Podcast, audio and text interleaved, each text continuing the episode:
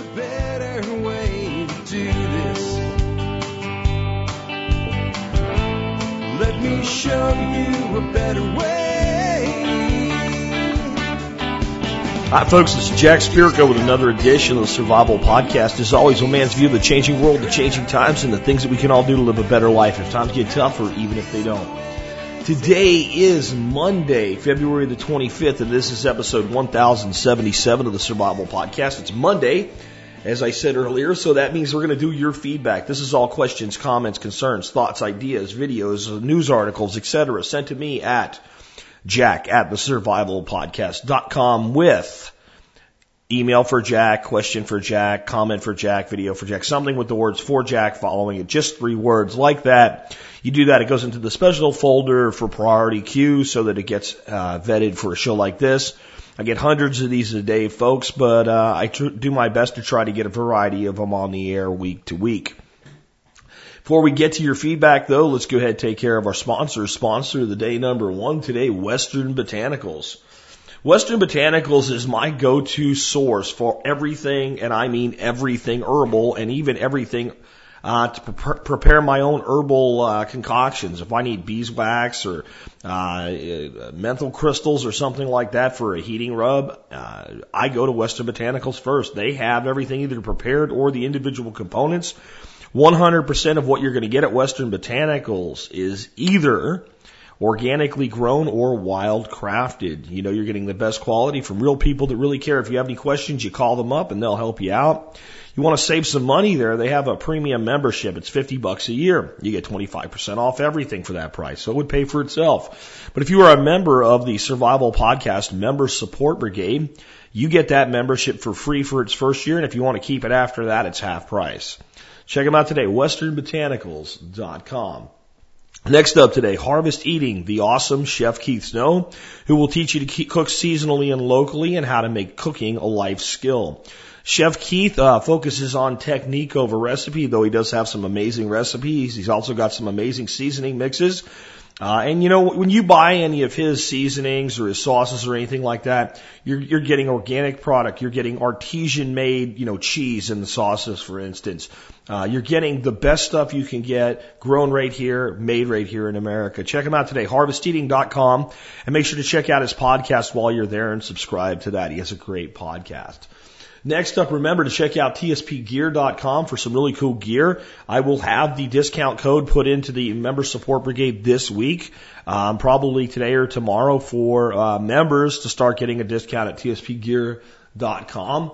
And uh, check out t s p mint dot com. We have some really cool uh, coins at the Mint beyond the T S P Ant coins.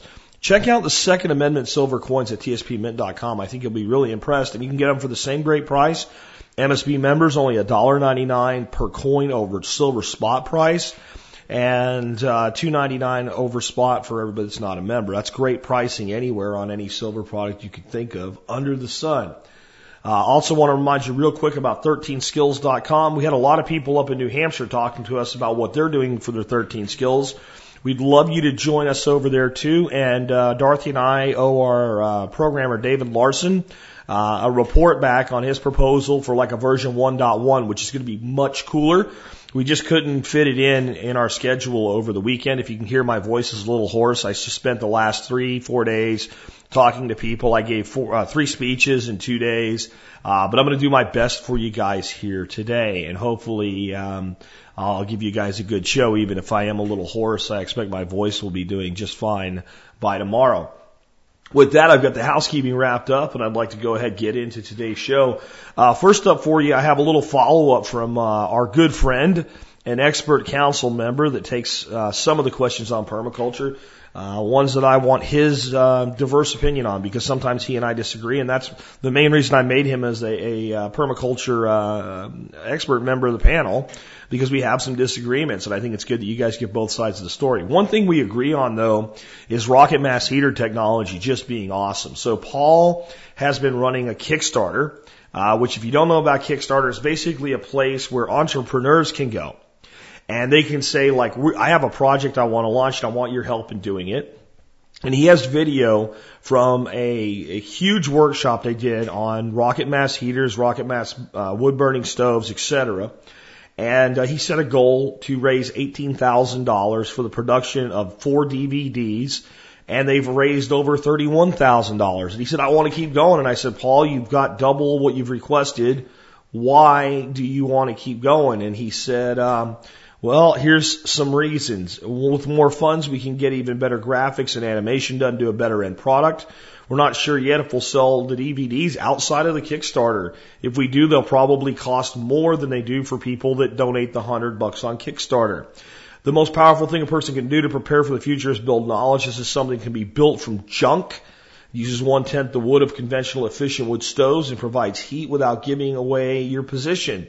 This knowledge is for use if times get tough or even if they don't. If folks follow the link from the Survival Podcast, and Survival Podcast in total uh, co- contributes four thousand dollars, I will list Jack and the Survival Podcast as Supreme Executive Producer with Bacon, Cheese, and Sparkles, complete with a soundtrack of cheering at the beginning and the end of the D V Ds, and say it on the boxed set for the D V Ds. I like the idea this is not charity. You don't give money and hope things will work out. I like the idea that you are buying something in advance.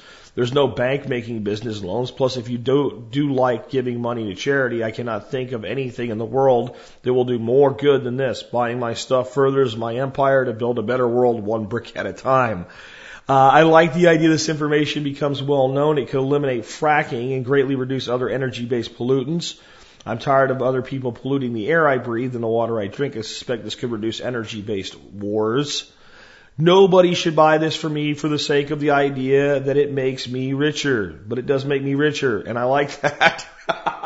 Hey, he's, he's trying to make a profit, guy, selling D V Ds, and he's honest about it. If we can cross the one hundred thousand dollars mark, mark for this Kickstarter, I think it adds a level of, level of legitimacy to this technology and to all of my projects. Last month, I tried to give advice to a youngster putting together a rocket mass heater D V, and he didn't take my advice. I like the idea of gleaning ten times more after his effort, showing that there might be some value in listening to this ugly old geezer. ten. If this is a more sustainable way to heat a conventional home, I would very much like to hear about it. In other words, this is it. Rocket mass heaters is just part of it. There is fire science, rocket hot water, J-tube rocket stove, the poor man's forge, the pocket rockets, and more. And, uh, you know, I will add something to it. I do think if Paul's able to raise one hundred thousand dollars for this project on Kickstarter, it's going to get a lot of media attention around rocket stoves. And that's going to get stories about them into mainstream media all over the place, and start making questions, uh, people ask questions about sustainability, and I think that's awesome. And I'll tell you that Paul is not just like running a Kickstarter and then asking people like me and from his forum to let people know about this. He's actually hired a P R firm.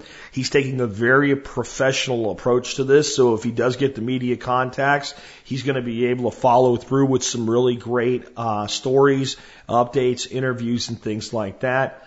Uh, so check him out. Paul is uh, a great friend. Like I said, he and I don't always agree, but I think on this one he's got a winner, and I'm glad to be a backer, and I'd like to ask you to consider being a backer as well. Look at it this way. If you go there and donate the hundred bucks, call it a donation, an investment is the better word, and invest a hundred bucks, then when the D V Ds are produced, you get a four D V D set. So you're getting a four D V D set of these uh, awesome D V Ds for twenty-five bucks a D V D.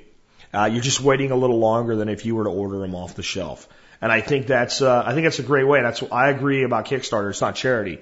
It's a way for private citizens to fund causes they believe in. And uh, this is what I believe in, and I'd appreciate your support if you have the means and if it makes sense for you right now. I'm not saying everybody do it. I'm saying those of you that uh, that want to see me listed as, what did he say I would be? Um, executive, Supreme Executive Producer with Bacon, Cheese, and Sparkles. If you want to see me listed that way, pitch in. Apparently, Paul can track where uh, visitors to the site come from. So click on the link in the Survival Podcast where it's Kickstarter today if you want to make a donation. Um, the next question uh, clearly comes from the presentation I gave on bug out bags at Uh, the Liberty Forum in New Hampshire. Uh, I don't know whether it's somebody that was there, uh, or somebody that just got the deck that I used, the PowerPoint deck I put up on, on the website, and looked at it and saw the slide about this.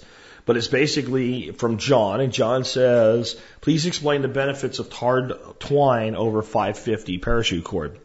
Um, let's start out with the concept that a lot of people, if you're, if you're building a mini kit, for instance, um, then maybe part of your mini kit is you have a paracord bracelet, and maybe that holds ten feet of paracord. And yeah, you can take it apart and you can splice the inner lines together and get something similar, but not anywhere near as strong as the tarred twine once you're splicing those together. Um, but it's a lot of work. It takes a lot of time. And if you've ever taken one of those bracelets apart, it takes a while. So maybe you put a fifty foot hank of parachute cord into your, your kit. Maybe you put maybe a one hundred foot hank of it into your bug out bag or something like that, and you think you're good and set to go. But if you actually get into a point where you're building structures and stuff like that, you may find yourself needing far more than one hundred feet of it pretty quickly.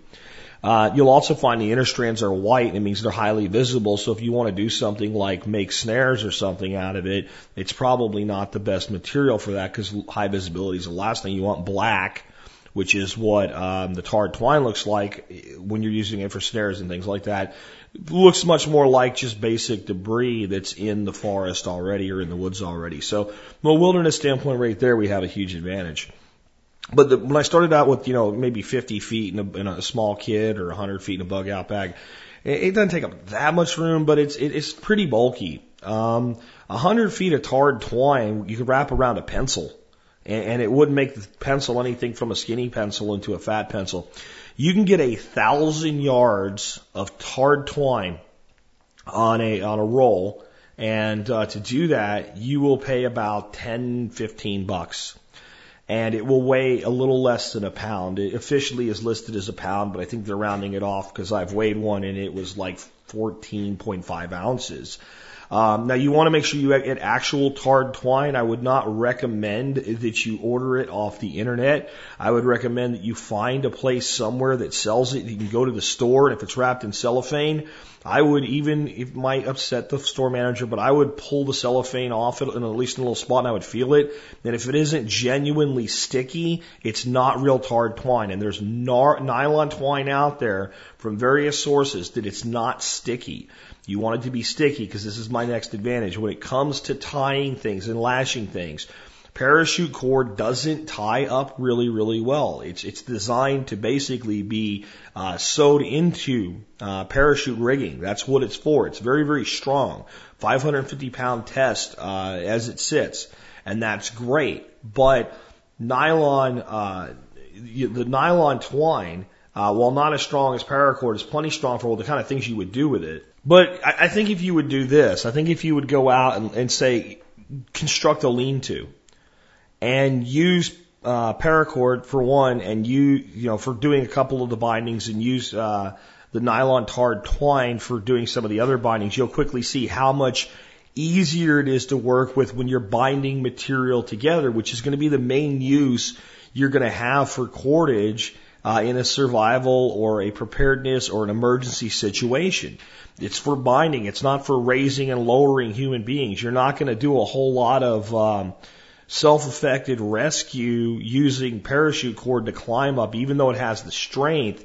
It's too narrow to be used as like a rescue rope in all but the most uh, precarious, and that's the only thing you got situations. Um, you can put a handle on it or something like that, but then your point of failure becomes the handle if you're not sure of the strength of the handle. And I just wouldn't want to try to drag somebody up a cliff face with a, you know, a single strand of parachute cord. So if you're in that type of scenario, you should be carrying more of a, of a rope snare. So that five hundred fifty pounds of strength only really has so much utility.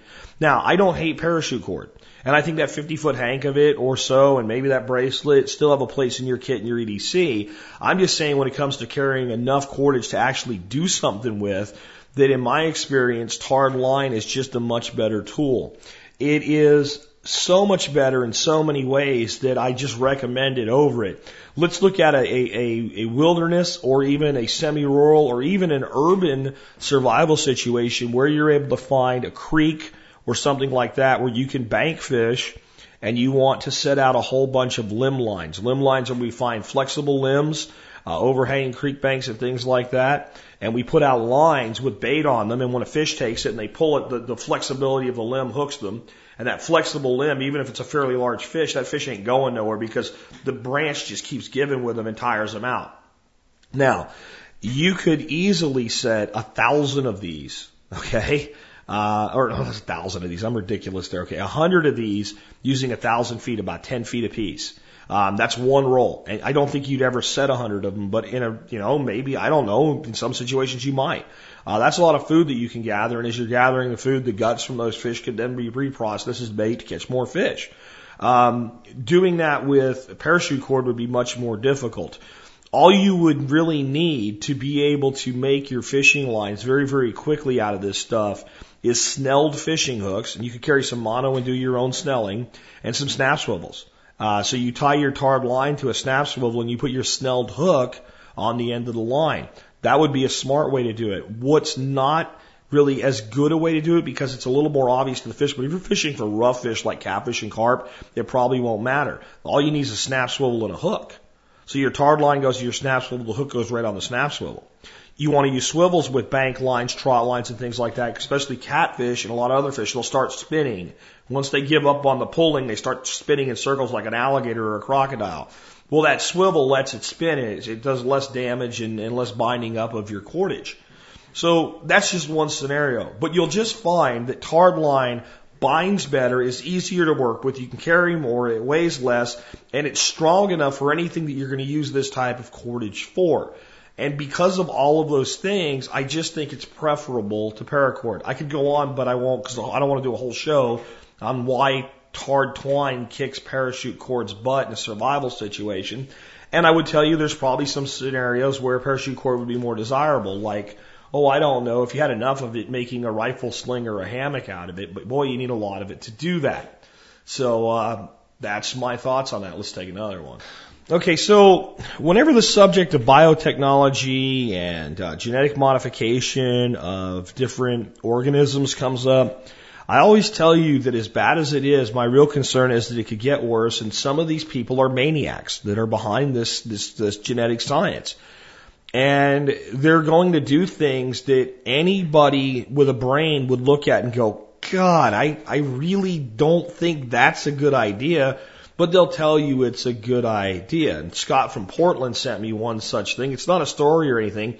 It's a little expose on a website called fast coexist dot com about a young man whose last name is Provida. He's only sixteen years old, and he, apparently he's like one of these super geniuses, and he's already doing work uh, for this biotech type stuff. And they've got him in a lab coat, and there's a little picture slideshow. You'll have to slide about two or three pictures when you use the link in the show notes to see this particular slide.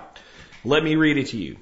More recently, Provida has started working on the, quote, flying syringe, end quote, genetically engineering mosquitoes so that they can produce and deliver a vaccine via their saliva for West Nile virus. Okay, let me, let me put that into basic Jack Spirko, no bullshit technology. They're going to screw around with the genetics of a mosquito so that it actually produces a, a, a vaccine to the virus that it's already spreading. So that when you get bit by a mosquito that's been genetically modified, it will vaccinate you against West Nile virus. Hmm. Think about this. I, I mean, really. What that means is that wherever these things are turned loose, you're vaccinating people without their knowledge or their consent using a mosquito. This is biological warfare. Now, you can say that, but the intent is good. Ever watch Jurassic Park? I mean, there's a lot of, and, and we can learn stuff from science fiction. The, the real world never comes out the same way, but there's a lot of lessons there. Okay? Um, and to be fair, Captain Kirk had a flip phone before most people did. Just, just saying, right? There's a track record of science fiction accurately predicting what happens in the world of scientific fact. But again, this is, this is the problem. You're going to alter the genetic structure of this mosquito to make it have this particular characteristic, and you're going to let it go? Do you think it's just going to fly around and, and vaccinate people and go away and never be seen again? No, it's going to start doing what? It's going to start breeding with other mosquitoes. And it's going to pass on the trait, or maybe some other trait. And this is where people need to really understand what we're doing at this genetic level when we start this alteration of the genetic code. The D N A molecule, the best description I can give you of it that would make sense in modern terminology is it's like code for a computer. It's exactly the same as code for a computer. When you write a program, you're laying down this sequence of coding, and there's basic commands within any language, and it causes a computer or a device to behave in a certain way. The D N A molecules in our bodies are assembled to do the same thing. Our genetic predispositions for certain things, our ability to process food, all of these things are encoded at the genetic level, and every living being has this code. The D N A molecule, in spite of the fact that it only uses four main things to assemble itself, and it, it looks like it's not that complex, is the most complicated piece of coding we know of anywhere in the known universe. It is the most sophisticated, eloquent code ever assembled. It is the code for life. Okay? And for life to replicate itself and to exist and to function. It is the code so that you can think. Okay? That's what D N A is. It is the code that runs every living creature from a blade of grass to a human being. It is the most sophisticated, eloquent thing we can find. In my opinion, anyway. Now, science wants you to believe that they can go in there and change a few lines of that code and only get a result that pertains to those lines of code. Here's an experiment. Go find a computer programmer, okay? Go find a computer programmer, anyone, P H P, Ruby, I don't care what it is. Anybody that is a true basic, I don't care what they program it, but that is capable of writing advanced programming, writing code from the bare bones up. Find anybody like that and ask them, if you've written a significantly complex program, is it ever possible to change two or three lines of code in that program to make a significant change in the program itself without affecting other lines of code that require you to do more than the average person would think to get the result you desire? And every one of them will roll their eyes and laugh and tell you no. And the reason they'll react that way is because they probably have a job where some guy in marketing or sales that was selling a test piece of test equipment or something like I used to, okay, they'll say, all we wanted to do was this. How long could that possibly take?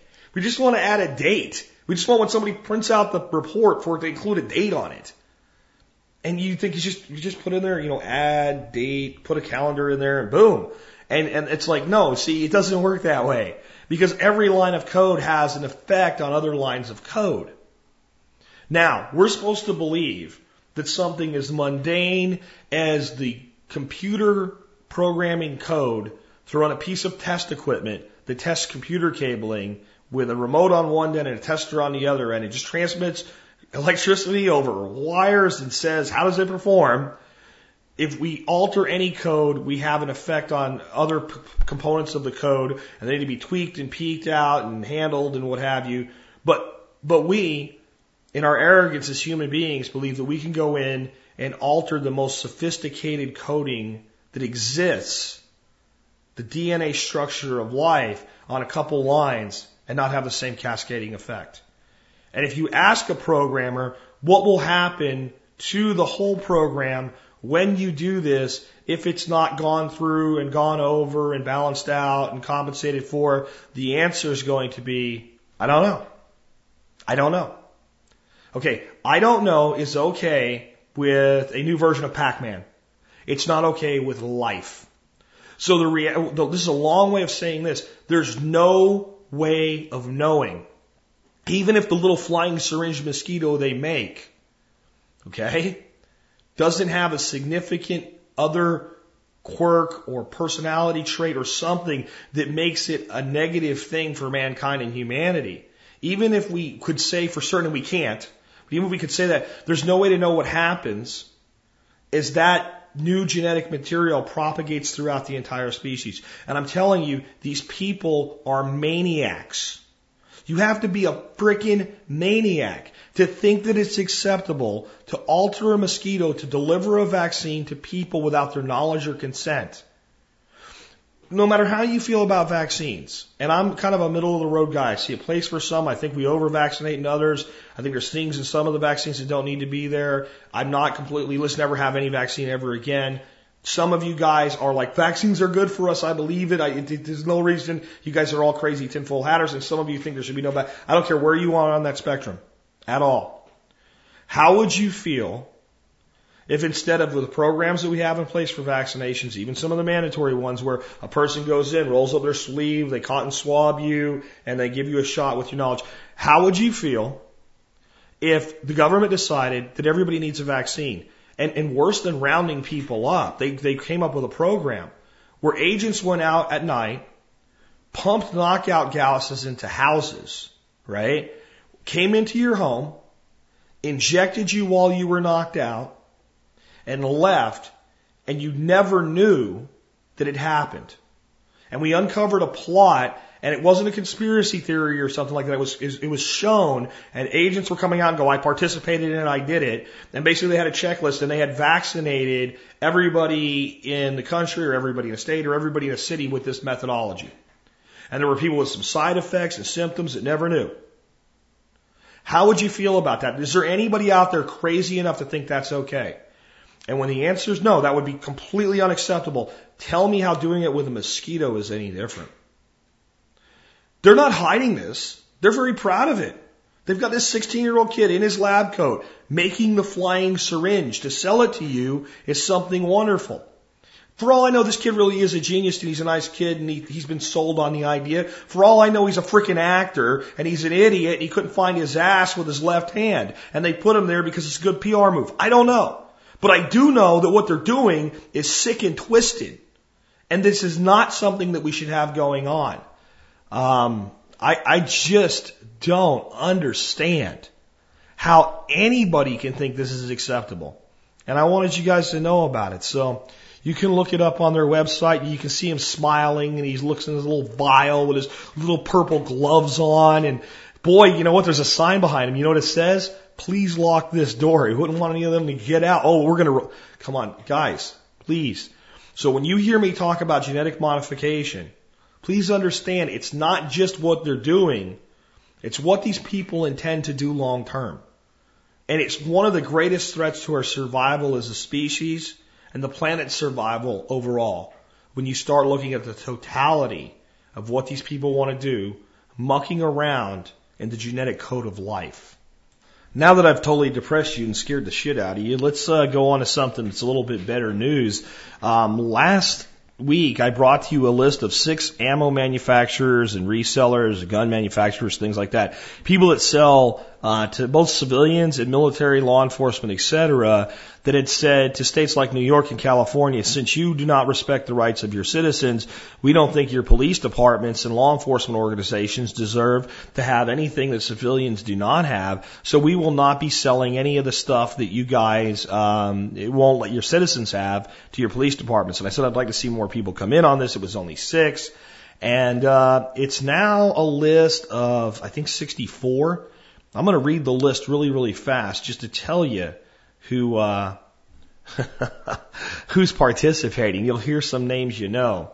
Ammo Clip, Extreme Firepower, Cheaper Than Dirt, Midway U S A, Barrett, Deadbang Guns, Tier one Arms, Old Grouch's Military Surplus. Yep. Predator Intelligence, LaRue Tactical, Southwest Shooting Authority, Olympic Arms, Templar Custom, New York Arms, Southern Appalachian Arms, Bullwater Enterprises, West Fork Armory, Iron Goat Guns, Trident Armory, Smith Enterprises, Alex Arms, O F A Tactical, Spikes Tactical, Quality Arms, Idaho, Liberty Suppressors, J and T Family of Companies, American Spirit Arms, Primary Weapons Systems, Tactical Solutions, Head Down Products, Exile Machine, J and G Sales, Bravo Company U S A, Ace Limited, Chris Tactical, Nemo Arms, Top Gun Supply, Red Jacket Firearms, Red Rock River Arms, Crusader Weaponry, Badger Peak, Controlled Chaos Arms, Big Horn Armory, OneSource Tactical, C M M G, S R T Arms, Norton Firearms, Humalot Industries, Warbirds Custom, J A B, T A C, Stoner Arms, Three Rivers Precision, two A Firearms, Lanco Tactical, Thunderbeast Arms, two A Armament, Rocky Top Tactical, Simplify Arms, Predator Tactical, Rhino Arms, Delmarva Shooting Supply, O J's Gun Shop, O C S Guns, Progressive Micro Devices, Citizens Arms, C S Specs Magazines, M F I, Guatex Armory, Huntertown Arms, Daniel Byer, Critical Survival, Dogleg Arms, and Victory Defense. I know it was a long list. It's seventy-three now, by the way. I think it was sixty-four when the list was sent to me. I'd like to see it keep growing. If you know anybody in this industry, tell them about this list and tell them that maybe you'd like to see them join the list. And kudos to Old Grouch for joining the list. Uh, I'm going to send this over to uh, Vic. Uh, oh, I'm not, not, yeah, I guess I'm going to send it to him too, but I'm going to send it to, uh, Uh, who was I trying to think of there? I'm sorry, Jeff at uh, Sawtooth Tactical, Jeff Sanford.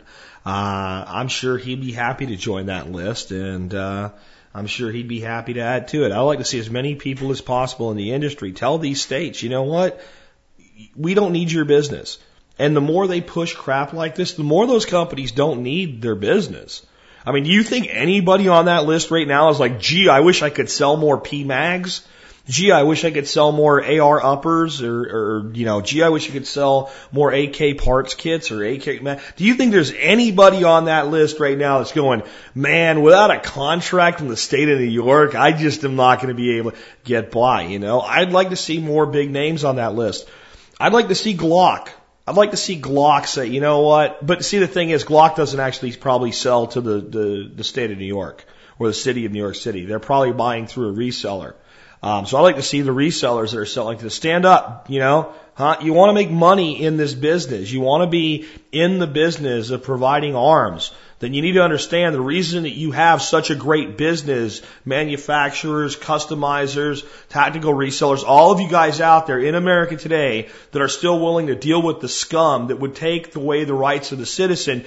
You need to understand why you have the business you do in this country today. It is because of the Second Amendment, and if it doesn't, if you don't believe me, go try to run your business in frickin' France or the U K and see how much business you do. Your livelihood is dependent upon the Second Amendment. If only the police and military have guns, every small and mid-sized business and mid-sized manufacturer in this country would be out of business in five years or less without the Second Amendment. So join the list, because your extinction is at stake. If you're in this industry and you allow this to go unanswered, it's not just the amendment will, that will fall, but the existence of people that make a living and all the jobs and all the business and all the things that it does to not just defend our country, but drive our economy. All of it is gone. There'll be nothing but big resellers and big manufacturers. That's all that will be left. The gun industry, you're not earning your living selling to the military and law enforcement. They're a pretty big market segment, but there's a hell of a lot more guns in the hands of independent citizens than there are in the hands of soldiers and law enforcement officers in this country. Please realize that. Please be part of this movement. Do your civic duty. If you know anybody in the industry, let them know about the list. I'll put a link in today's show notes. On this same note, I have been encouraging people in this republic to vote with their feet and find better places within the republic to reside. And I have pointed out repeatedly that the states that are taking the greatest stance against the Second Amendment and that constitutional freedom are the same states that are taking the greatest stances against all constitutional freedoms. They're the same states that are basically broke. They can't manage a checkbook. They're going, their cities are going bankrupt. They have the highest tax rates. They're the most unfriendly to business. It's just funny. You show me a state that craps on the Second Amendment, and I will show you a state that craps on business, freedom, and, and their tax-paying citizens in general, and can't even balance a budget while they're taxing their people higher than any other state. Gee, it's almost like high taxes don't work and aren't a good business climate, and actually lower, not raise tax revenues after a certain point of diminishing returns. seems like the case. So one of our really awesome folks in our community is a guy named, we'll just call him Top Cone. He's also a member of the team working on the disaster response team, now known as Citizen, Citizens Assisting Citizens. I'll have a update for you um, later this week on that. They're preparing a press release for me to give out to you guys. But he said he's leaving, or he's actually, he was planning on returning to New York um, when he's complete with all of his service. And now he will not be. He will not be returning to New York. And he sent an open letter to citizens of New York and its government, to several papers and elected officials. And here is his letter. I, William V. Cone, the seventh generation to be born in Tompkins County, New York. Because of military service, I have not lived in New York for over half of my life. In that time, I kept my residency in New York because I always planned on returning when I retired. I have now given up that hope and my residency. It only seems fair to give the reason for this decision to sever ties with the state that my family has been an active part of since seventeen ninety-four. The final act by the government of New York has caused this is the recent passing of yet another anti-firearms law. That is the last straw. For years, I let New York State tax my income, paid the high fees to register and inspect my cars, paid high property taxes, struggled through excessive regulations, and begged for permission to own a firearm, even though it is a right listed in the Constitution I have sworn to protect and defend. But no more. The recent oppressive law will not allow me to bring home my firearms, will make me a felon for a violent crime of having empty magazines, a crime that only exists in five other states, prohibit me from ever giving my firearms to my daughters, restrict my ability to protect my family, and make it a crime to have more than seven bullets for my daughters to protect themselves with. That was too much. On top of all the other issues, the high taxes on income, high sales tax, high property tax, excessive rules on land use, restrictions on building homes, large number of fees and fines, high crime rates, the high cost of living, the low quality of roads and services, this law and new ones being proposed to take away all semi-auto rifles is too much. Some of you are saying, good riddance, we don't need your type here anyways. I'm sorry you feel that way. New York is losing a stable family that is highly educated, hardworking, and has a history of public service. No more will I pay taxes to New York State, sales, income, or any fees. I won't be setting up a business after I retire in New York. My kids are not likely to go to college in New York State or get jobs here. New York is losing a firefighter and paramedic, emergency manager, and a military veteran in me. I am an industrial engineer and a minister, and an industrial engineer and a minister in my spouse. We won't be building our dream home that generates property tax. We won't be earning income in New York to be taxed on. We won't be paying the high cost of living that generates sales taxes. We will be retiring to some place that respects our constitutionally listed rights and does not treat us as sources of funding for others, that provides good service for the taxes they do collect and is more responsive to the voters and able to budget without massive debt servicing. We are looking at Ohio, Kentucky, Indiana, and New Hampshire. We will still visit, not just not as often, or or need to as more of our family moves out of your state. I would urge others to look at how the state treats you and consider moving. If you do, write the governor and the state officials and let them know why and what the state is losing when you do. To the citizens of New York, we live in a republic. We don't have to stay where we are not wanted or treated badly. Other states are excited to have firearms owners who will work hard and are good neighbors. To the government of New York, repealing this recent bad law won't get me to return. The state needs to make fundamental changes. It can't keep treating working citizens as piggy banks to be taxed, feed, and fined at will to fund inefficient, unneeded programs. It shouldn't and can't keep restricting the basic rights of citizens of New York. You don't own us, we will leave. William B. Cone, Bachelor of Science, N R E M T P. I guess it's a paramedic credential. Currently serving in the United States military in a unit in Wheeling, West Virginia. Former taxpayer and resident of the town of Caroline, Tompkins County. C C, Governor Como, Lieutenant Governor Duffy, et cetera, ad nauseum of other people that don't value freedom for the citizens of New York. Who freaking raw, and thank you, sir, for standing up for what you believe in for years as a member of the United States Army, as a first sergeant, uh, as someone who's looked after your soldiers very well, from knowing you, I know you did that, and now in this way and doing so publicly. Not only do I think this is awesome, and I want to see more people do it, later today, um, after I publish this show, I'm actually going to publish this letter on the survival podcast dot com in full, and I would ask all of you that know anyone anywhere, not just the state of New York, uh, that works in the newspaper or media, to forward it on to them. I'm sure Top Cone would love to have other people hear his message of independence, liberty, and freedom, regardless of which states they reside in, both so that it can be used in free states for recruiting, and uh, so that it can be used in states that are stepping on freedom, like Illinois and California, and New York, okay, right, and Maryland, and Connecticut, and Massachusetts, right? You guys are the ones that are doing the worst of the worst. And I would like this to get as much traction as possible, and uh, it's awesome that it comes from a guy with this man's background and history of being a defender of the Constitution and, and having done so in a way that's unquestionable. And we need more people like this.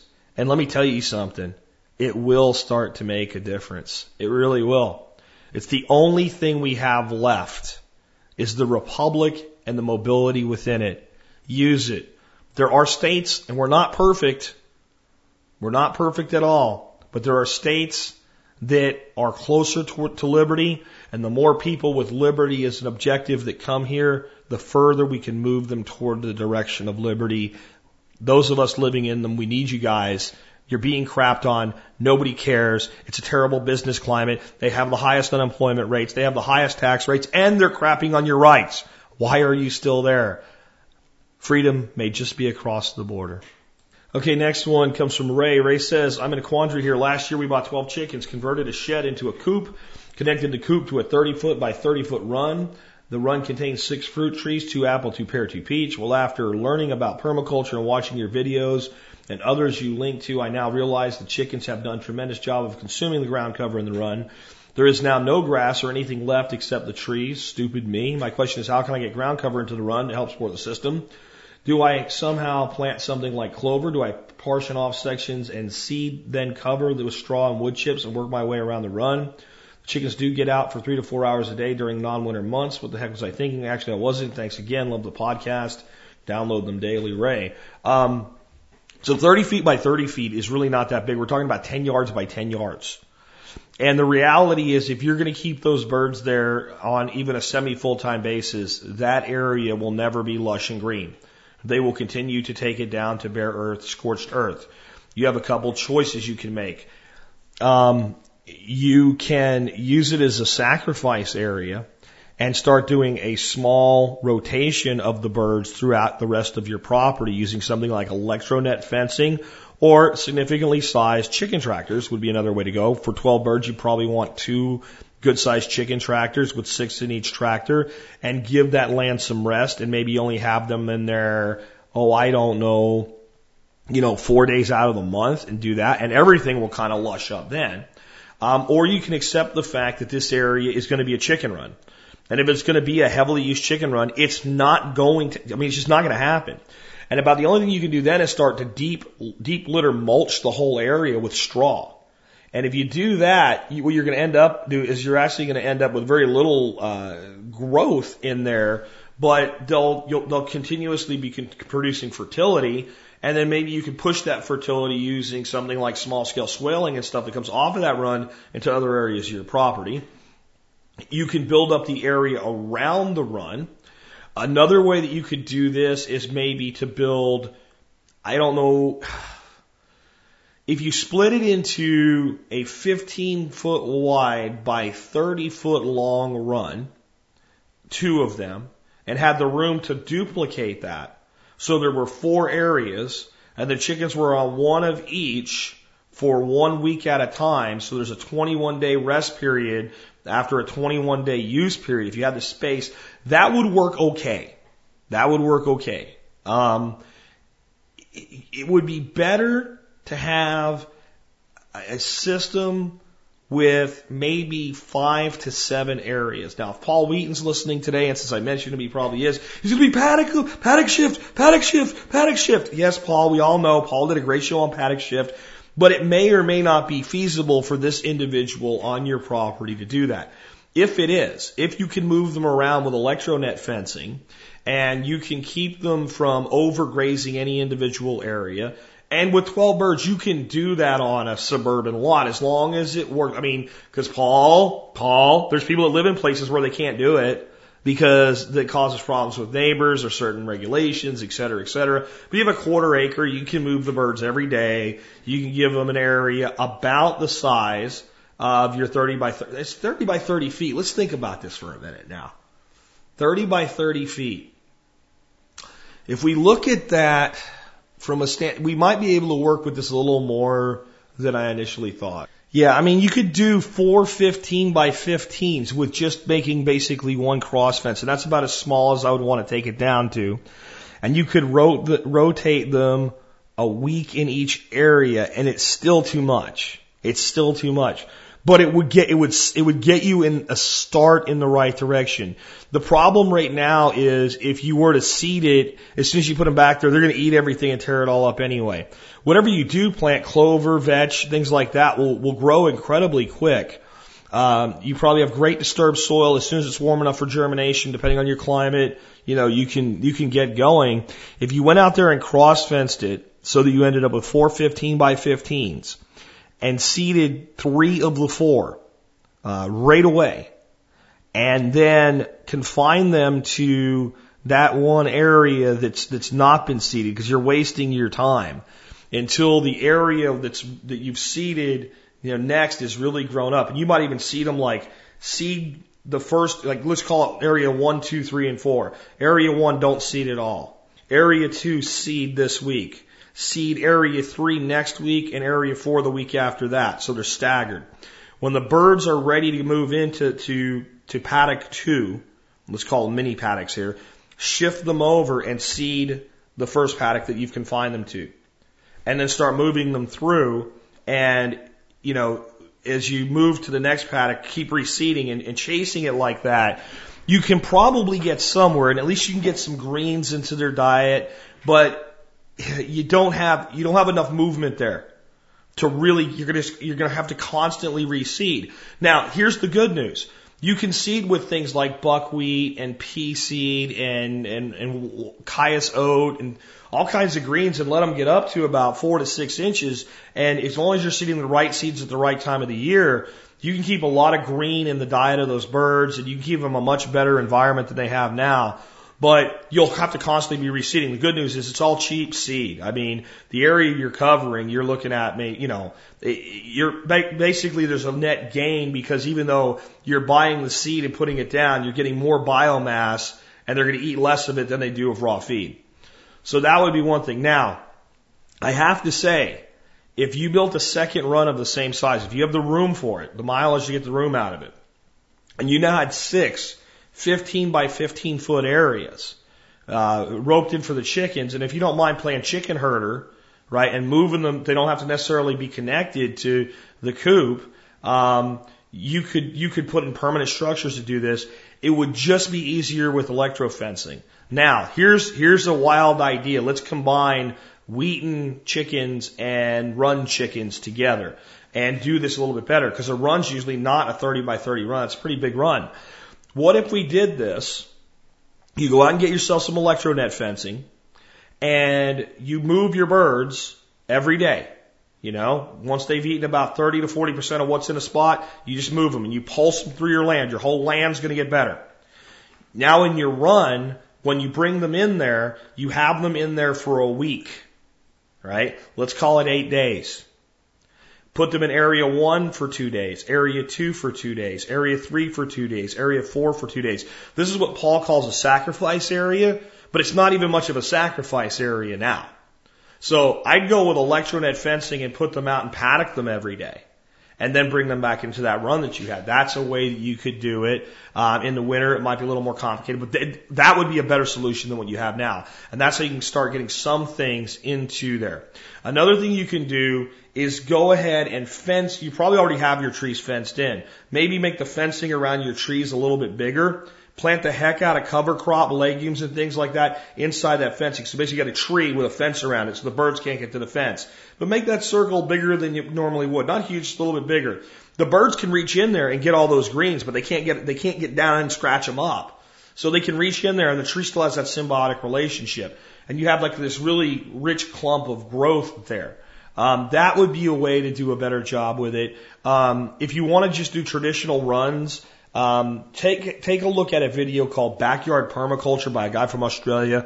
I'll put a link in it today if it's still available. I know Google Video like went away, so I'll see if it's still available. But if it is, he does a chicken run, two run chicken coop type thing, and it seems to work out pretty well. That's my thoughts there. Let's take another one.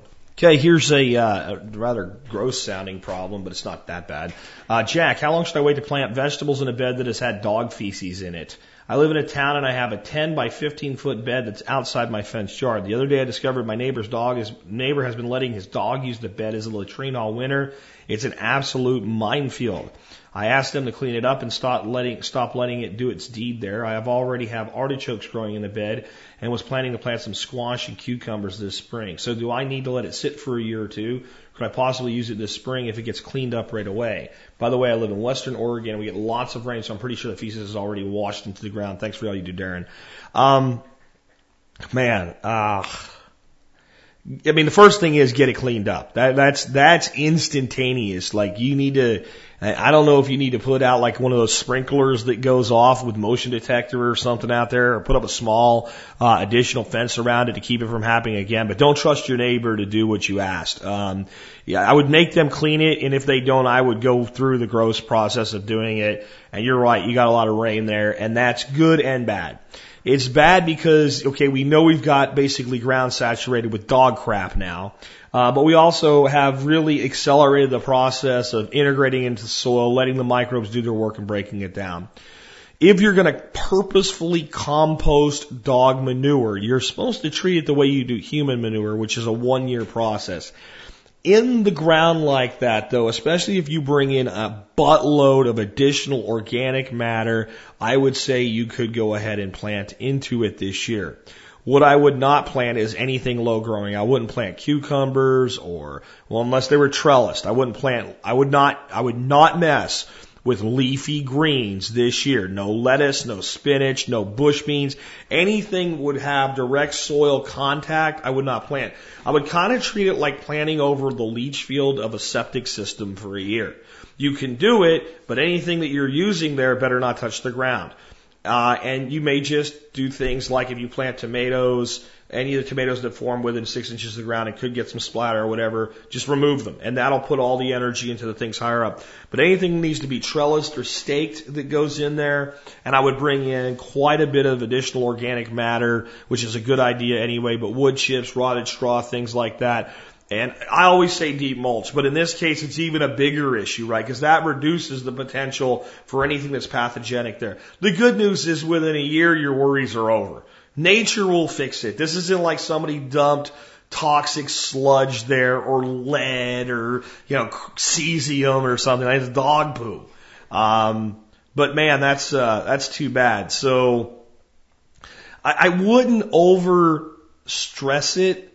But it sounds like, like the dog liked the prepared area and like really laid it on heavy. I mean, if it was like, well, the dog crapped in there half a dozen times, I'd be like, just dig it in, you know, get rid of the stuff that's on the surface, dig it in, mulch it, and go to town. But if it's been heavily done, there is a risk of contamination, bacteria, and things like that. Because dogs being omnivores, it doesn't have a rapid breakdown in safe use for things like, you know, cow manure and things like that that, that break down much faster.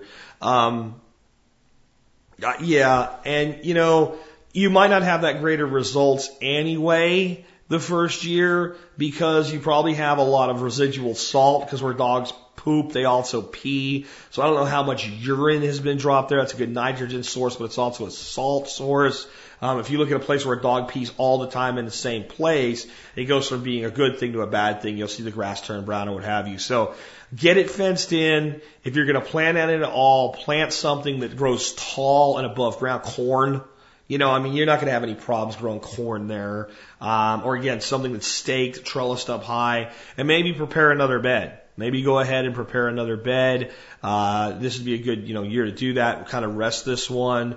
If you had space to garden, I would not use it if it's the only space you have. If you had space to garden, it might be a really good idea this year to come in there and as soon as it's warm enough, plant it with buckwheat. Six weeks later, you know, cut it down, plant it with buckwheat again. Six weeks later, do it again. Build up the organic matter naturally, and then going into your fall, plant a good group of winter legumes like vetch and stuff like that. Just rest it for a year. Then you know you're good, and you're going to have dynamite results next year. And what is a problem has now become a solution because we'll have sufficient time to break down.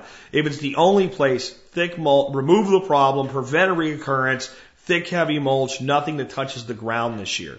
Um, no leafy greens. That's your big risk. No onions, no carrots, nothing below the ground this year.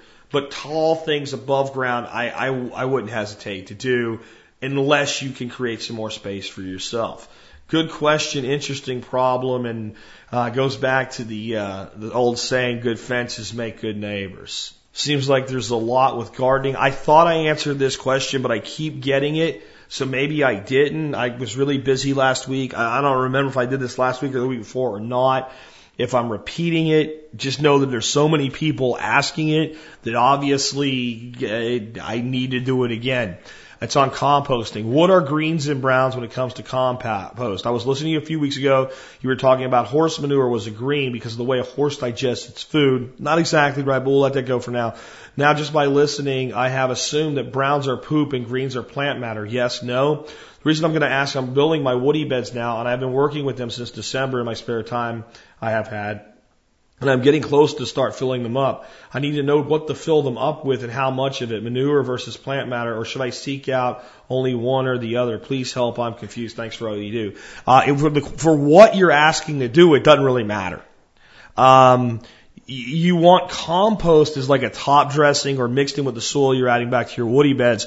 The primary thing you should be putting on your woody beds is soil, though. Just plain old soil. If you've extricated an area to put the wood into the ground somewhat, there's your first bit of it. If not, if you can take some soil from around the surrounding area and use material you have, that's kind of the best place to start. Enriching it with organic matter, et cetera, is a good thing. Um, but when we talk about building a hugel mound or a woody bed, we should be filling the core with wood or wood fiber, or, you know, if you, you, you could do something like grow an ass load of vetch and basically bale it up like hay and make that your core. That was a solution Paul had to my wood shortage problem. It would probably work fairly well. Um, that's not really, but the core of a hugel culture bed definitely ain't a big pile of manure. But looking at it from a standpoint of composting, which is the issue when we start talking about greens and browns.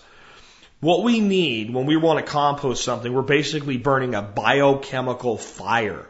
That's why, and it literally is. We're, we're creating a bacterial environment where bacteria are breaking things down and literally thermogenically burning and breaking down the material. That's why if you pull a compost heap open that's, that's inactive composting and stick your hand in there for long enough, it'll burn the hell out of you. It gets over one hundred sixty degrees in there. Thermogenic, biogenic fire. Okay? Well, the carbon is the fuel and the nitrogen It, or the, the carbon is the is the material. Let's say the the uh, the the uh, let's say it's the fuel, right? And the nitrogen is the accelerant, right? The nitrogen is the gas, and the carbon is the fire log together, and together they'll burn, right? Or you could look at it as oxygen and fuel if you want to, but just understand we need both of them in the mix. We need high carbon, high nitrogen. Just about anything that's a, that's a brown, that's a carbon, is going to have some nitrogen. and just about anything that's a nitrogen, let's say green clippings. We've just gone out and we've mowed a big patch of clover. We've got a whole bunch of green chopped up clover. There's some carbon there. There's some cellulose fiber material, but what's dominant is either nitrogen or carbon. So we call it greens and browns in composting because a lot of composting is done without manure at all anyway. Okay? So the green stuff, the plants that are green are nitrogen. The plants that are brown are carbon. Okay? The nitrogen's kind of gone away from them. They've lost it. So wood chips and clover, perfect green and brown. Wood chips and brown dropped leaves uh, would be carbon. And then maybe um, clover and grass clippings, nitrogen. You mix that together. Okay? So it's not about the really, it's not really about the color, right? It's just that plant sources, when they're green, you got nitrogen. When they're brown, you got carbon. That's why they call them that. The reason that we would look at horse manure or cow manure or chicken manure is a green is because it's high in nitrogen. It has much more nitrogen than carbon in it. So if we take horse manure and we mix it with wood chips, we will get a composting action. We'll get a nitrogen carbon match to the flame and it will go, right? So it's not really the color. It's just a generic term.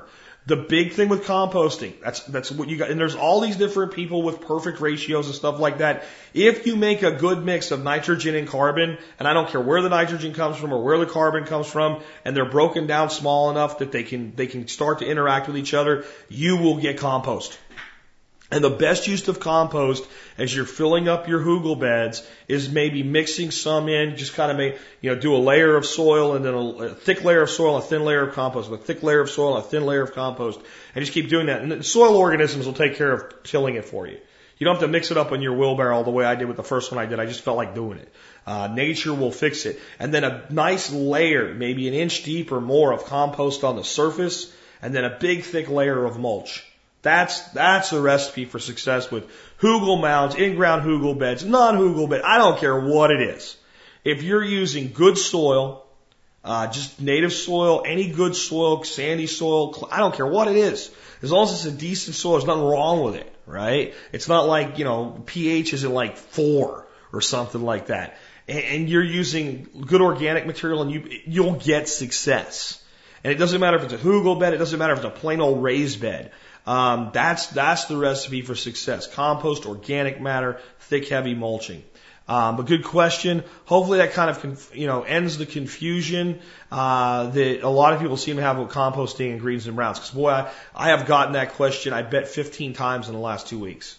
Let me just add to the person asking the question: what you do not want to do, absolutely do not want to do, is take uncomposted manure and, and cover your bed with it because it's It's, it's at a point where if it's not compost, especially things like chicken manure and cow manure, the nitrogen levels are so high, they haven't broken down and combined with other things, you'll literally burn the roots of your plants. So don't do that. I mean, that is, you've got to compost most manures. The manures that you can use with no composting would be manures from animals that move around and just drop it wherever they go. Uh, that are safe animals for that, like chickens, like cattle. If it's spread out through paddock shift, it'll take care of itself because it's not highly concentrated. Or when you're looking at just using it and layering it on, um, rabbits. Rabbits are probably the best source of fertility you can get. That you can just take basic rabbit pellets and just throw them on the soil. Uh, you can do it to your heart's content and you're good to go. Uh, goats are, are pretty similar in, in that respect. Goats and sheep. Um, you know, if it looks like a deer turd, if you know what deer poop looks like, it's probably pretty safe to use right into a bed. It, it really is. They they have a totally different um, type of uh, poop, a manure than let's say a cow. If you've ever watched a cow take a crap, it's really disgusting looking. It's a big pile of sludge, nitrogen-rich goop. It's it's it's gnarly as heck. Once they dry up, you can. Frankly, you can burn them in a fire or make houses out of them. It's not that big a deal. But when they come out, if it comes out like that, it's going to be high in nitrogen, and using a lot of it in one place before it's composted will do more harm than good. Um, next question, you got a four oh one four oh one K question. I've got a financial question for you. Just got a new job with I B M. I had an unmatched four oh one K. I got twenty-seven grand in it with my previous employer. I B M has a four oh one K where they match fifty cents on the dollar up to a six percent of my contribution. I also get stock options with them. I have twenty-six K in cash and savings. I also have two ounces of gold. I have no bills other than my cell phone and my apartment, own my car and a boat. Should I roll over the money in the regular I R A four oh one K with I B M or a Roth? Everyone's just telling me to max out my contributions to four oh one K uh, in stocks. Geez, yeah, gee, that's what everyone says. Yeah, how'd everyone do in the last couple of years? Ask them that. And I agree, but personally, I have no trust in financial institutions or the stock market. Thanks for everything, Mark. Since the last statement was made, the way it was, I have no trust or faith in these institutions. I have to answer this question two ways. One, the way it was asked, and two, from that angle after I give you the long answer. Okay. You are not going to roll your four oh one K from your existing employer into your I B M four oh one K. You're not going to do it for a couple of reasons. One, if you convert it to a Roth, you have to pay penalties. Now that it's already in there as a conventional, you're most likely better off leaving that money in there as a conventional. You, you really probably are, if you're going to, because you're going to take almost the same hit to convert it as to extract it. Not quite as bad, but almost. You're going to pay ta- you're not going to pay a penalty, but you're going to pay taxes on one hundred percent of the money.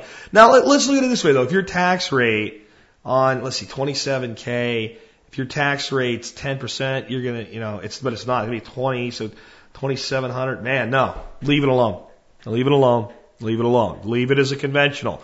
But I don't think I B M's going to let you roll your previous four oh one K to their four oh one K, and the whole point is, why the hell would you want to do that anyway? If it's in an employer's four oh one K, you have the least amount of control over it, period. You can't withdraw it if you change your mind. So I would roll it into a conventional I R A or a self-directed I R A, who we talked about recently, and I, if, you, if you're going to leave it in uh, a tax-deferred status. Put it in a place where you have one hundred percent control over the type of investment, where you're not picking from five stock funds, you're picking from five million stock funds. So roll that into a traditional I R A that you have full control over. You can set up a broker's account with, and you can say, I want to invest in this, that, or the other thing. Do that. Or if you decide you don't want the money in, a, in an I R A anymore, pay the penalties and fees, take the money, and get it outside of that vehicle. It's up to you. I only say that at your age and at this current time because it says at the end, I have no trust in financial institutions or the stock market. Now, let's talk about the new I B M four oh one K. Before you just start sticking money into it, in spite of the fifty cent on the dollar match, start out by looking at the funds in the four oh one K that are offered to you. Are there any of them you actually want to own? And if the answer is no, don't buy them with your money or anybody else's. If there's some funds in there that you think this would be an okay place for my money. When you start your job with I B M, set up a Roth four oh one K, not a conventional, a Roth. That way, when you leave I B M, be it ten years, ten days, ten months, whatever from now, whatever you've put in plus the vested portion can go with you to a Roth I R A, which is a thousand times better, okay, a thousand times better than a conventional one. It really is. So the new one we'd set up as a Roth. The only reason I would even consider this is they have a Roth and they have to fifty cent on the dollar match. If you put in ten percent of your money into this, and that's a little high probably, but you know what, you're young and you have very small bills and you can afford to do that, you can always reduce it, you're effectively saving fifteen percent, okay? You are going to pay taxes on the money as it's contributed. Now, you will have to ask your H R person, and they're probably too stupid to know, so the plan administrator, whoever, does the fifty percent match get taxed? Or is it seen as a gain? Okay, so here's what I mean. Let's say you put in one hundred dollars this month, and, and, and I B M put in fifty dollars. Depending on how that plan is set up, you may actually pay tax on the fifty dollar contribution. You probably do not. Because it gets very complicated then with, do you have, the only way that can happen is if you have instant vesting. Because you're paying tax on money you haven't actually received yet. So, so what that would really mean is you're going to pay tax on one hundred and not pay tax on fifty. The good news is you'll never pay tax on that fifty. Okay? You'll get the money at retirement one hundred percent. But the, the part you're looking at to analyze here is, let's say ten years from now, you quit I B M and go off and do your own thing and become a master super duper programmer extraordinaire, and you're going to set up your own version of the small guy's I B M and whoop their ass, or whatever you want to do. You want to go out and, I don't know, hunt chickens for a living, whatever it is you want to do. And you decide, you know what? I put a lot of money in there during those ten years. I'd like some of that money back now, please. When you leave, you roll it into a Roth I R A. You add up all your financial contributions that you paid taxes onto. If you then choose to, you can withdraw that money with no interest, no penalties, no taxes, no nothing, because it was already taxed. The only money you'll be required to keep locked in that till fifty-nine and a half or older is going to be the money your employer matched and the gains on the money that you put in. So you have the ability to extricate a significant, unless they, that is a loophole. That, I guarantee you, it was an unintended consequence when the government set this up that they didn't close that loophole, that they didn't put that. I think that one of the first things they might do is put a restriction on that money. All right, so you got to pay attention to them. That might be one of their first forays into changing I R As and four oh one Ks. But right now, that is the case. You can get, and I did not know that when I started doing this show. I had a couple different people get in touch with me and correct me on it and show me for a fact that you can do that. So this is the other thing to understand, though. While you're at I B M, as long as you're there, you're probably not going to get any money out of that account unless you borrow it. And if you don't pay it back, it causes a lot more problems than it's worth. So it's much better for you at this point to, whatever you're going to do, if it's going to be an I B M, do a Roth. But if you want some more money saved up for future planning that maybe before you're retired, be careful of how big the contribution is you make. But the other side of this is, if you look at the plan and you don't like the options in it, in spite of the match, you may be better off elsewhere. You're very, very young. You're thirty-two. It does matter when you're thirty-two, right? Because that fifty percent has a long time for inflation to eat it anyway. I mean, that's, that's really one way to look at this. Like, they're giving you the fifty percent, right? This is something that people don't get about I R As and four oh one Ks. Unless they perform well, the money may have been better used, put to work for you by establishing a business with it or paying off a home early. Because the fifty percent is just as subject to the evils of inflation as the, the, the one hundred percent of your contribution. So you're effectively being paid that money today, but you're not able to collect it, in your case, for over twenty years. So it's important that you look at that and understand, if I just do it for the fifty percent and I go with safe options that only return one or two percent bond funds or something like that, um, then, you know, is it really worth that much twenty-five years from now? And the answer is probably not. There's another thing at play here. Because of the way they've changed the management of these four oh one Ks, I remember when I had a regular old job in a four oh one K, if I wanted to get my money out of my four oh one K, and even if I was still working, I said, I, I can't, I need the money. I could go cash it out. I could just get the money out. I could just liquidate it. I could take my money and I could haul ass. Okay? Now, I could have done that if there was an economic collapse around the corner and I saw it, and I could have taken the cash and bought silver. Yeah, they would have dinged me on the taxes and penalties, but I could have got it out. Now that money is captive. So at the worst possible turn in the economy, the worst possible time, and everybody's losing their jobs, you have to be lucky in holding on to your job. At the same time, you can't get access to your funds. And you're faced with a choice: leave a job when nobody has one, or get access to your funds. So be very careful with your four oh one K contribution percentages of your savings. I like four oh ones and I R As. I want my finger on the pulse of things at all times in case they try a rules change. I want to be Roth at all times, so at least a significant portion can be extracted without interest and penalties. That's my philosophy. Uh, I pretty much answer the question the same way every time, but this was a different situation and a, and a good opportunity to give you different ways to look at why it's not as much a no-brainer as all the H R people and coworkers and everybody say, oh, just go all in and buy stocks. Yeah, okay, and look at the bath some of these people have taken over the last ten years. My father used to tell me something. He used to tell me, son, never take advice from someone unless they're doing at least as good as you or better. And I think that's very, very well put.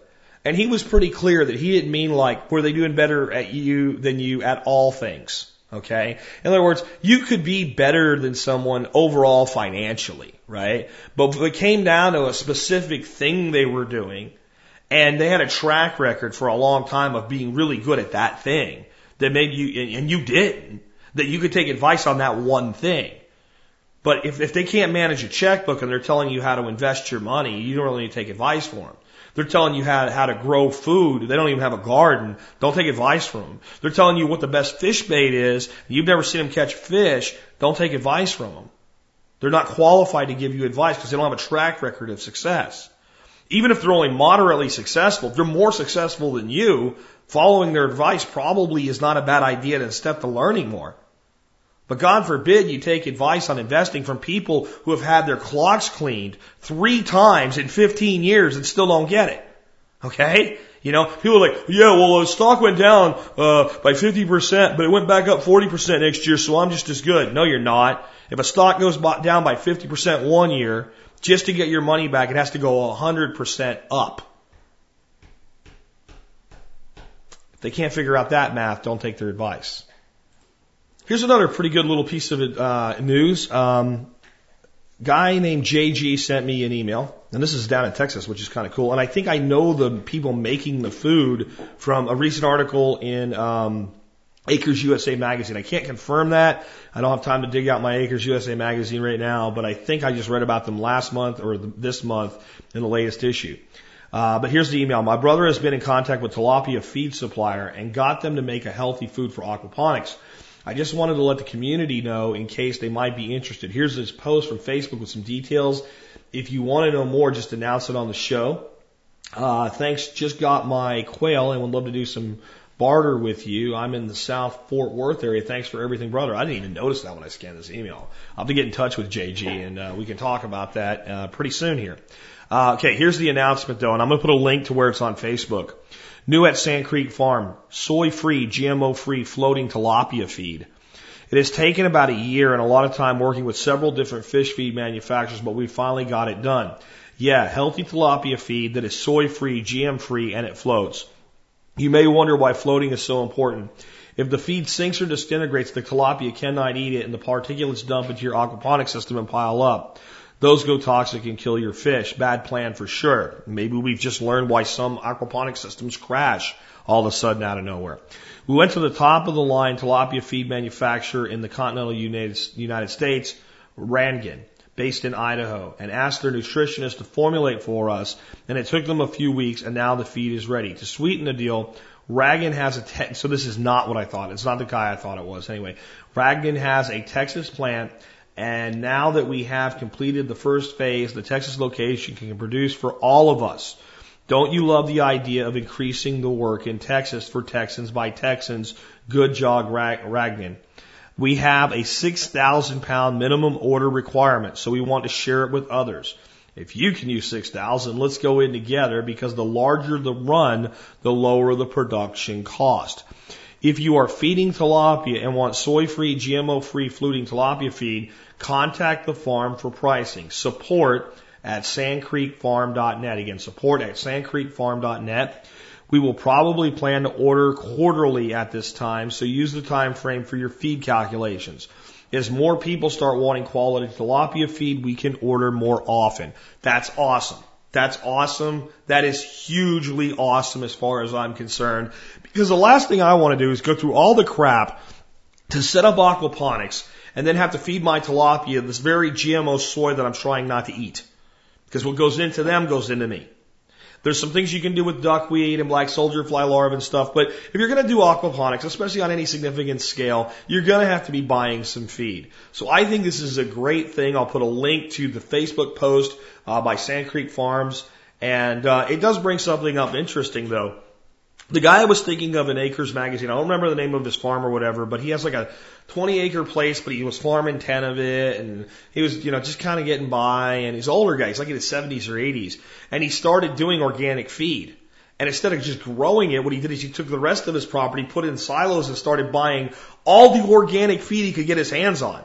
And the whole point was that people have been growing stuff. It's hard for them to, to, to, to, you know, justify doing the organic thing with growing grains because Um, it, it doesn't sell at enough of a premium, and they can't maybe move it fast enough to, to make it worth doing. But since he's willing to basically buy whatever you can get to him, all of a sudden they have a market.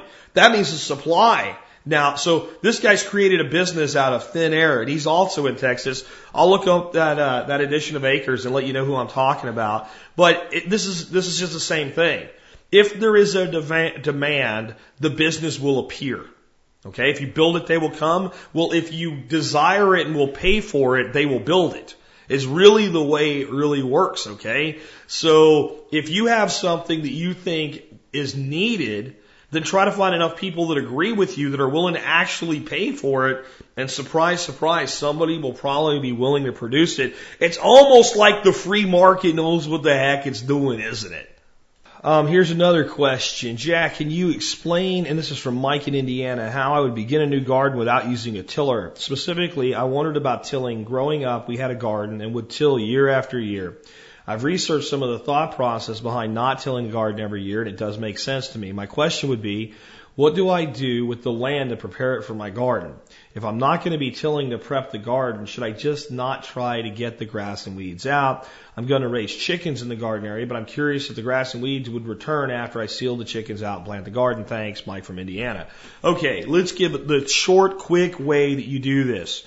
You get a bunch of cardboard, you put it down where you want your beds, especially if you have good soil. And I don't mean great soil, but I mean soil you can dig in. It's not full of rocks, and you don't have to go immediately to a raised bed model. You put down a bunch of cardboard or thick newspaper. I'm talking ten sheets of layer or thicker of newspaper. You soak the heck out of it. You lay down a huge thick layer of uh, compost or other good, you know, topsoil with a compost mixture, maybe two to four inches thick on top of the cardboard or newspaper. On top of that, lay down a good four inches of mulch. It could be wood chips, it could be rotted straw, it could be anything like that. And that is it. And plant down into your, um, your compost layer, not in the wood chips directly. And as your plants come up, backfill around their, their bases with the wood chips once they're up for you. And water really, really good, especially at first, so that that cardboard begins to become soaked, saturated, stays that way, and breaks down. And by the time that all happens, all the stuff underneath it is dead. All the worms and everything's come in there, and they do all the tilling underground without actually turning it over for you. Keep a big, thick layer of mulch on top of things, and you won't have problems with weeds. The reason that everybody that tills is convinced that weeds will always come back is because they till. When you till, think about this.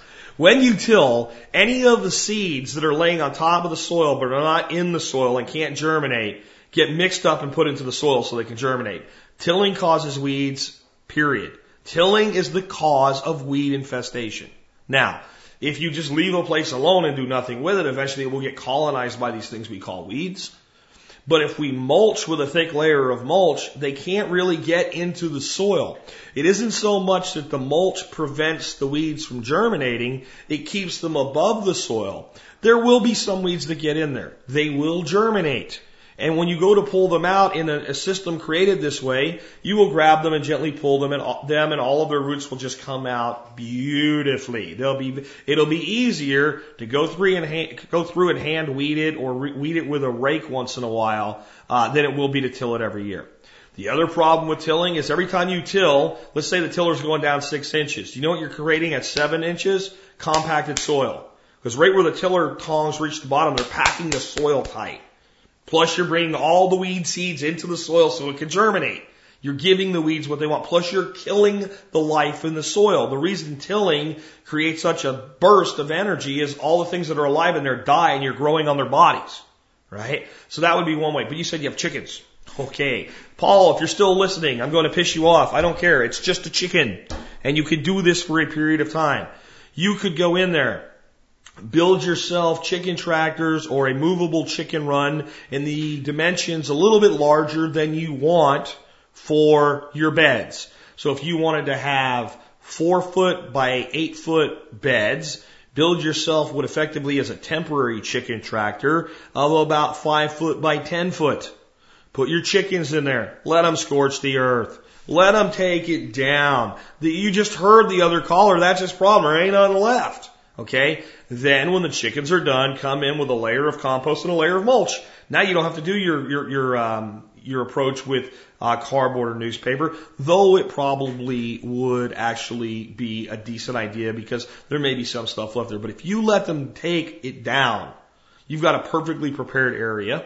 And because you're putting a layer of soil or mixed compost and soil on top of it, you're going to mitigate the fact that there's uncomposted chicken manure there. It's a wide enough spread out area and a fast enough breakdown into that environment. You're not going to have over nitrogen. And you'll find that the longer you garden, specifically as long as you keep bringing in mulch, right, the less weed problems that you'll have. But I'm telling you, that even weeds like dandelions and what have you, like the beds that you guys saw me cultivate for so many years in Arlington, those beds when we left were five years old. When a dandelion came up on one of those beds, a dandelion, big giant taproot, it came out like pulling a card, a carrot. It just ploop right out of there. Just ploop. And you know what I do with weeds when I pull them out of my garden? I just drop them on top of the mulch. They just become more mulch. I love weeds. I love weeds. Now, if I had a lot of weeds, I probably wouldn't love them anymore. But the little bit of weeds that I get in my gardens, I love them. They're, they are mining nutrients from my soil, and all I have to do is just pick them up and drop them right where they're at, and all of a sudden, all those nutrients that they're mining become bioavailable to my plants. The other thing you can do to minimize your weeds with gardening, in addition to mulching, in addition to everything we've talked about, is plant a lot of stuff. The more stuff you plant, the less weeds you shall have. Okay, so good, close, high-density planting. I don't do as high-dense as bio-intensive like I used to, or even as high-dense as square foot generally, uh, but but closer than the seed packet sets, right? Reduce the spacing recommendations on the plant. If you buy the plants already started and they have a little thing that says, you know, space X, Y, and Z, uh, or the seed packet, by around twenty percent. That's twenty percent less space for the weeds to become active. And it really isn't as hard. And I think that this is the big problem. Whenever anybody comes at this and, and you tell them they don't have to till and they say, but weeds will come. You know why they say that is because they've always tilled. And it's very hard for us to stop doing something we've always done and had some success with. But I'm going to ask you a question, okay? Are your gardens weed-free when you till? And I don't mean the day you've tilled. I mean, through, do you get through your season of gardening without having weed problems with your tiller? And I know what the answer is. No. And when you go to plant in the spring, are your gardens weed free? Or the reason you're tilling is because there's, there's weeds everywhere. So how can you tell me that tilling is what you use to control weeds when you're literally propagating weeds so fast that the thing's completely grown in in a single season? So anybody with a tiller, I ask them, how much time do you spend pulling weeds? And they usually say, oh, well, quite a bit. But if I didn't have this tiller, oh, oh boy, it would be worse. No, it won't. No, it won't. No, it won't. How many weeds do you see on the floor of a forest with thick layers of mulch and leaves that the trees have provided? And the answer is very little. Most forests, once they're mature, they're completely open. You walk in there. Now, there's a, there's there's shade. That's what your plants do. That's why I say plant them closer together. And there's that thick layer of mulch. The seed has to get down to the soil layer. If you have four inches of wood mulch on top of your garden bed, or even three, please tell me how that seed is going to make contact with your soil. It's going to stay on top of the wood.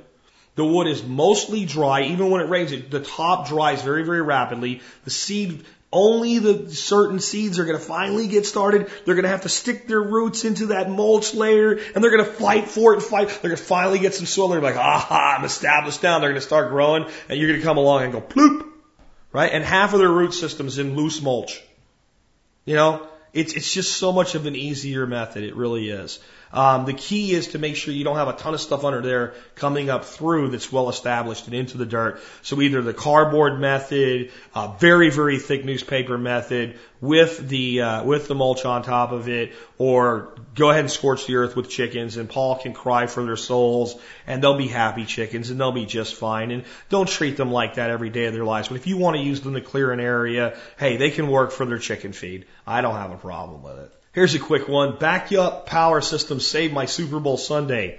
Dear Jack, Super Bowl Sunday, we were running late for a party. After twenty-four hours of brining and smoking a Boston butt for pulled pork, it was time to leave. I had barely shredded the pork and put it in the crock pot, but didn't have any time to continue bringing it up to serving temperature and soak in all the drippings. Then it dawned on me, cook while you drive. I pulled the four hundred watt inverter out of my truck, plugged in the crock pot into it, turned it on high, and started the car. By the time I was done with thirty minute drive, the pulled pork was steaming, and I had ready to serve dish when I arrived. This never would have been possible, albeit a minor problem, if I hadn't listened to the Survival Podcast and Stephen Harris on Backup Power Systems. My wife and party friends were quite impressed with how nifty and often this could really save them time, running late or not. Giving them a real life example made it easy to sell them on preparedness and how convenient backup systems can be.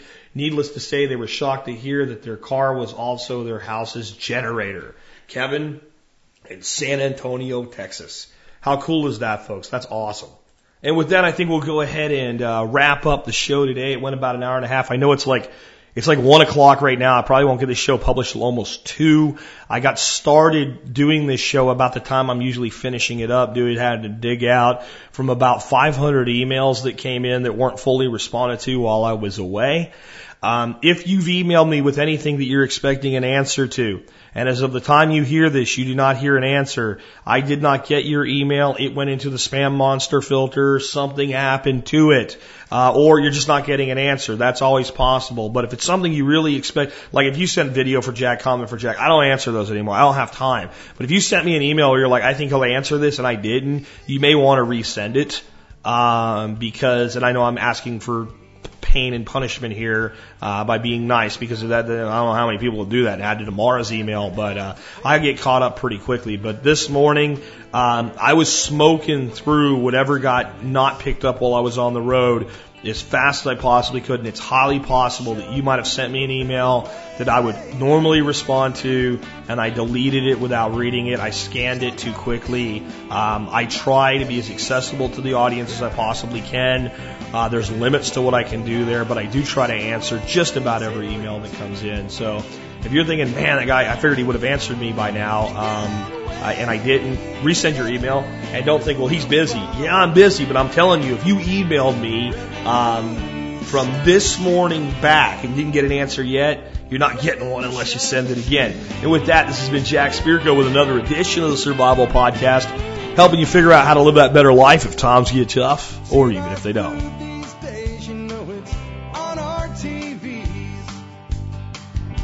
Sometimes we forget we are what we eat. I don't know the answer. It's like there's nothing I can do. It's the price we pay, I guess, when we follow all the rules. There's a better way to do this. Let me show you a better way. You don't have to be another face in the crowd. You don't have to live the way they tell you to.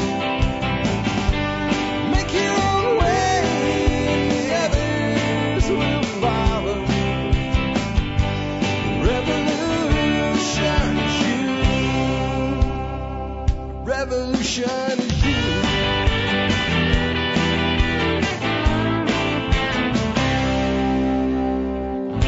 Someday we'll realize our children just can't pay. 'Cause nobody up there cares. They're living for today.